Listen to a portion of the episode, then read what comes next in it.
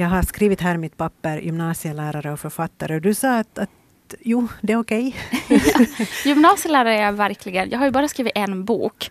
Så det är många som eh, presenterar mig som författare när jag är ute med projekt Ines. Men själv är jag ju nog inte där än att jag skulle mm. våga ge mig det epitetet. Men nu kallar vi dig för författare ja, så du får visst. hjärta slå lite kanske sådär extra när du hör det. Men att ja. vi säger författare. Absolut.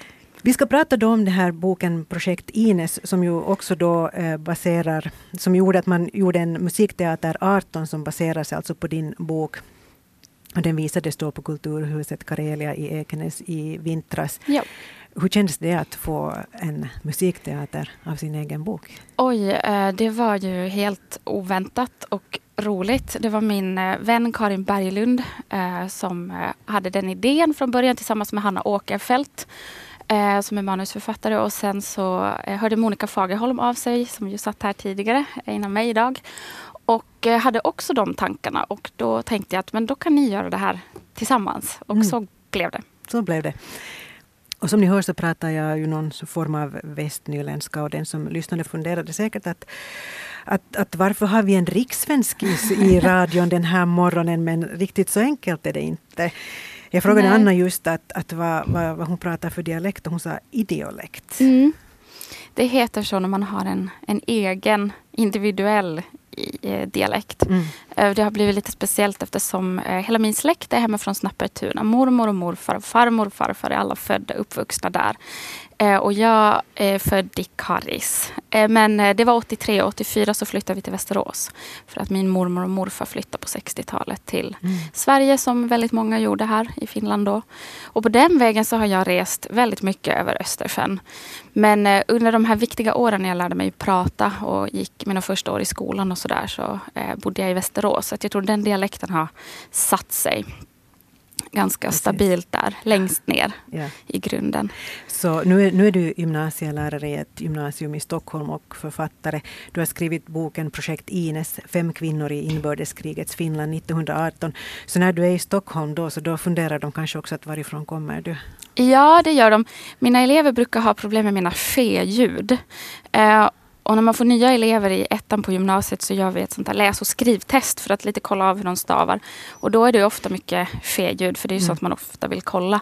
Och då, då har jag eh, 64 ögon, alltså 32 elever som ibland tittar upp alla samtidigt och med konstig blick. och då förstår jag att det är någonting med mina fe-ljud som jag behöver förtydliga för dem. Ja. Men det är en bra ingång för att prata om dialekter och just finlandssvenska dialekter. Så du är lite en finlandssvensk ambassadör? Ja, det har jag mm. faktiskt mm. verkligen blivit, mm. måste jag säga. Mm. Men hur är det med din västnyländska? Du, du sa i alla fall karis. Ja, det är viktigt att det blir karis, att, det, mm. att man säger karis och inte något annat. Men kan du säga någonting annat? ja, nu kan jag, nu kan jag. Nu, nu kan jag ta lite dialekt jag och. Men jag brukar eh, brukar inte göra det så ofta. Nej, Nej, Precis. Det är väl kanske bäst att ha den här idiolekten igång istället. Ja, den åker mm. runt av och an. Plötsligt pratar jag västnyländska innan jag har lämnat den här studion. Man vet aldrig. Vem vet? jag påverkar det kanske hårt ja. här nu. Um, du, du, undervisar i svenska litteratur och religionskunskap alltså mm. i ett gymnasium i Stockholm just nu. Men man kan också kalla dig författare faktiskt. Mm. Du har skrivit en bok. Jag har skrivit eh, min bok Projekt Ines som jag är författare till. Och Eh, den handlar då om fem kvinnor i inbördeskriget 1918. Mm. Eh, och den kom ut 2015 men den har levt ett långt liv. Eh, mycket längre än vad jag hade någonsin trott. Men det är ju förstås mycket tack vare av att jag faktiskt råka pricka in det här med, med att eh, gräva ner mig i inbördeskriget mm. samtidigt som Finland skulle fira 100 år som självständig nation. Precis. Och den sattes då också upp som Musikteatern 18 på Kulturhuset ja. Karelia i Ekenäs. Ja. Såg du den? Jag såg den flera gånger. Uh, och för mig var det väldigt, väldigt roligt att uh, faktiskt inte själv vara inblandad alls i processen. Jag litade fullständigt på Karin Berglund och uh, Hanna Åkerfeldt och Monica Fagerholm och, och Sanna Himmelro som gjorde musiken. Mm. Och lät allt ligga i deras händer för att sen få komma på, på nyårsafton och, och se vad, vad de hade skapat för någonting av det jag hade skapat. Hur kändes det? Helt fantastiskt. Jag, var, jag grät lite i början och jag grät i slutet och däremellan så satt jag med eh, stora ögon och tittade. Eh, så att jag behövde verkligen se den eh, en gång till. Mm. Eh, och jag såg den ännu flera gånger efter det. Men eh, det var svårt att ta in allt sådär första gången. Ja. Men du kände igen dig? Ja, verkligen. Ja. Jag tyckte att själva Eh, grunden hela tiden fanns där eh, med alla mina viktiga grundpelare för, för projekt Ines mm. som handlar om eh, unga människors liv, kvinnors liv, vardagslivet, kärlek. Eh, ja, det här som jag tänker att historieskrivningen ofta missar. Att eh, vardagslivet för, för människor och för kvinnor och unga människor eh, faller liksom åt sidan och kanske ansett som att det inte är historia. Men mm. det, är, det är ju i allra högsta grad historia. Vi Precis. skriver ju historia varje dag Precis. i våra liv. Och det handlar ju alltså om din släkt? Ja, det började med min eh, morfars eh, mamma Ines Nyberg i Snappertuna. Där hon då bodde eh, under kriget eh, och hade tre barn. Och hennes man Werner gick ut i krig med sin bror på vita sidan. Och min morfar eh, visade mig de här breven Eh, i början av 2009, så det är ganska länge sedan nu. Eh, och jag läste dem och eh, kände direkt att oj, eh, det här har jag ju läst om i skolan. Men då var det väldigt mycket de här ja, datumen och stora männen som jag aldrig riktigt som 15-16-åring kände någon slags identifikation med. Eller mm. jag kände mig inte delaktig och jag tror att det är det som ofta händer med historieskrivning och historieundervisning att eh, man behöver få känna igen sig. Mm. Känna att det är bekant, att det finns någonting där som, som jag eh, kan förstå. Mm. Eh, och, och det kände jag verkligen med, med Ines. Och, och hon är ju min mammas farmor.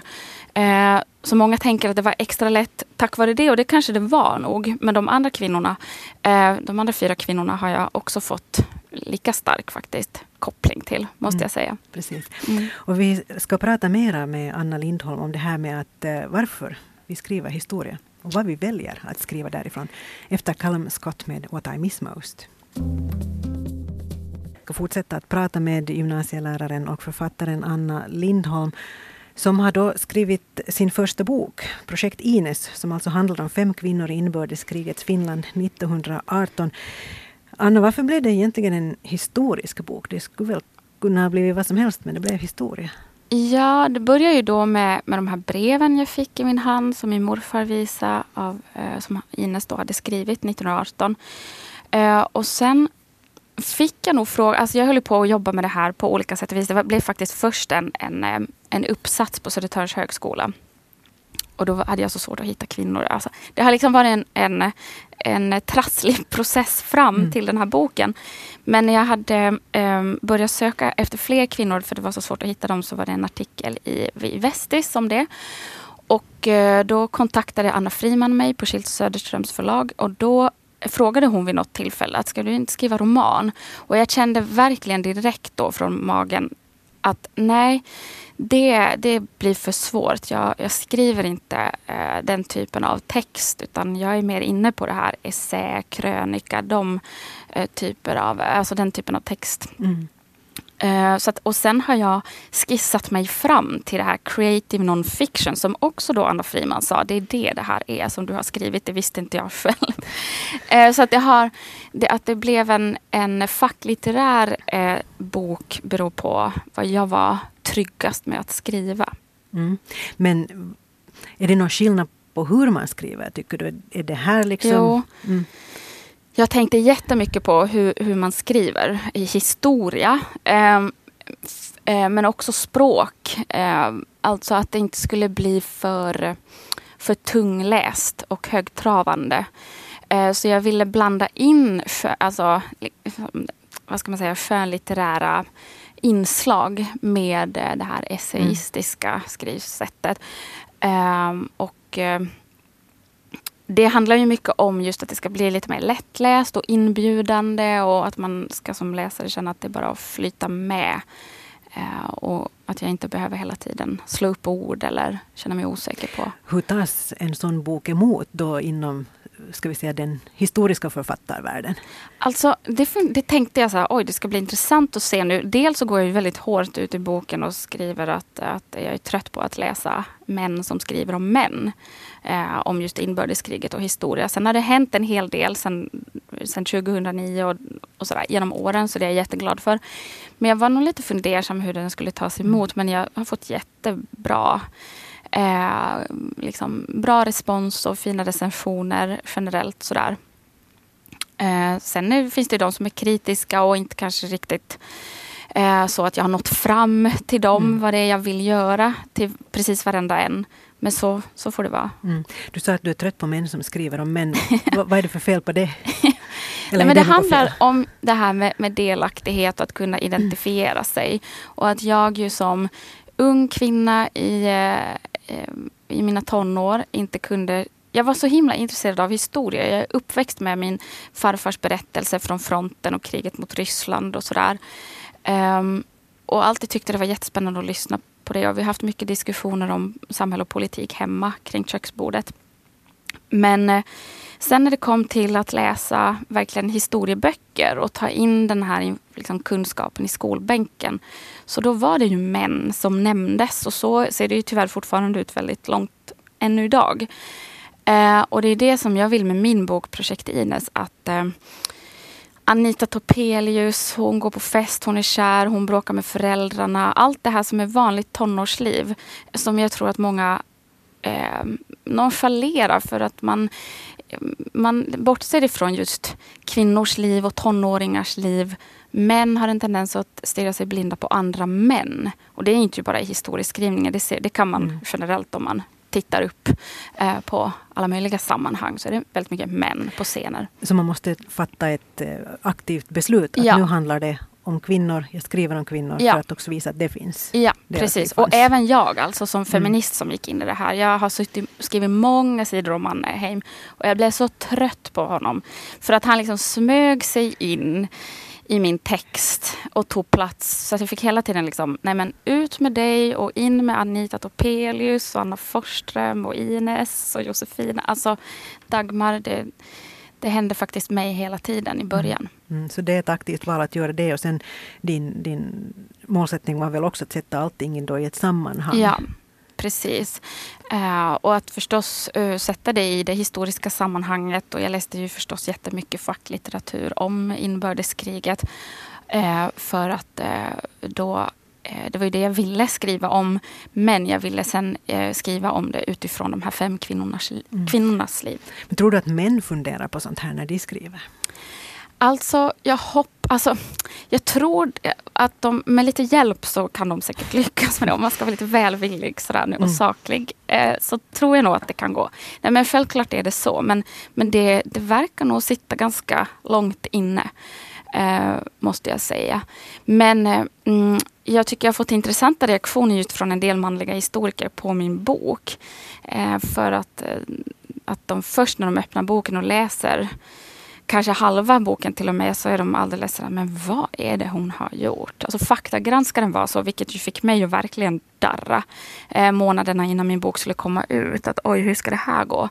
Men eh, när han sen kom till slutet av boken så så sa han att det här är ju fantastiskt. Du har verkligen hittat någonting här. Jag mm. tror att du kan fånga upp eh, helt, eh, en helt ny målgrupp. No, det var just dit jag tänkte komma. Tror mm. du faktiskt att, att det liksom du når någon annan genom att skriva historia på ditt sätt? Jo, men jag tror faktiskt det. Eh, för jag har fått mycket sån respons. Det händer fortfarande. Senast i helgen. Jag, var, jag var i Vasa hela, hela sommaren. Och det bara två personer under förra veckan dök upp eh, spontant och sa du, jag har precis läst din bok, jag tycker den var jättebra. Och, och det var verkligen ett sätt för mig att lära mig den här delen av historien som mm. annars har känts lite tung att ta in.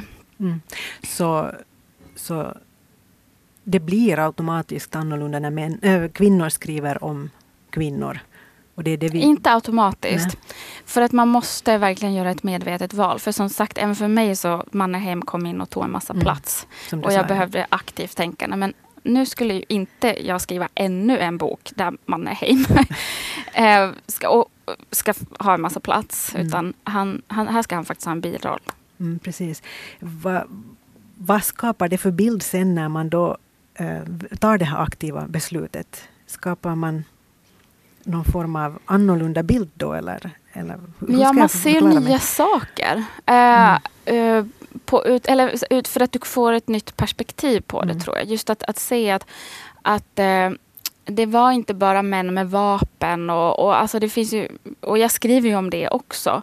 Eh, och konst, liksom på något sätt var det konstigt viktigt för mig ändå att jag åtminstone hade en kvinna som var där ute bland kulor och vapen och som duckade för kulorna. Ja. Eh, och att hon verkligen var mitt ute i kriget som Dagmar Ruin är. Men eh, jag tycker det är precis lika viktigt eh, med Anita Topelius som är dödskär i Tönne. Eh, och eh, Anna Forsström, samma med henne, hon var kär. Eh, samtidigt som hon var otroligt intellektuell och skrev om, om sin syn på saken. Och det är väl det jag ville göra. Jag vill inte bränna några böcker utan jag tycker vi ska ha kvar de böckerna som finns om mm. histo den historieskrivning som, som, vi har.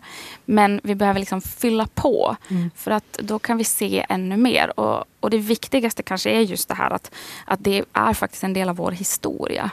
Även det här vardagslivet. Precis. Och eh, ja, att vara kär är faktiskt också historia. Ja, det, man var kär också 1918. Ja. Eh, Anna Lindholm hur, hur, hur ser det ut nu framöver? Kommer du att eh, fortsätta skriva historia på lite annat Jo, eh, alltså jag är ju så lyckligt lottad att Svenska kulturfonden har beviljat mig ett arbetsstipendium. Så att första augusti så kör jag igång med det eh, och ska vara tjänstledig från, eh, från gymnasiet som jag jobbar på, Värmdö gymnasium i Stockholm. Eh, så att jag har, jag har några arkivlådor som jag ska okay. få ska dyka ner i. Det kommer att eh, handla om en kvinna i Finlands historia, så mycket kan jag säga.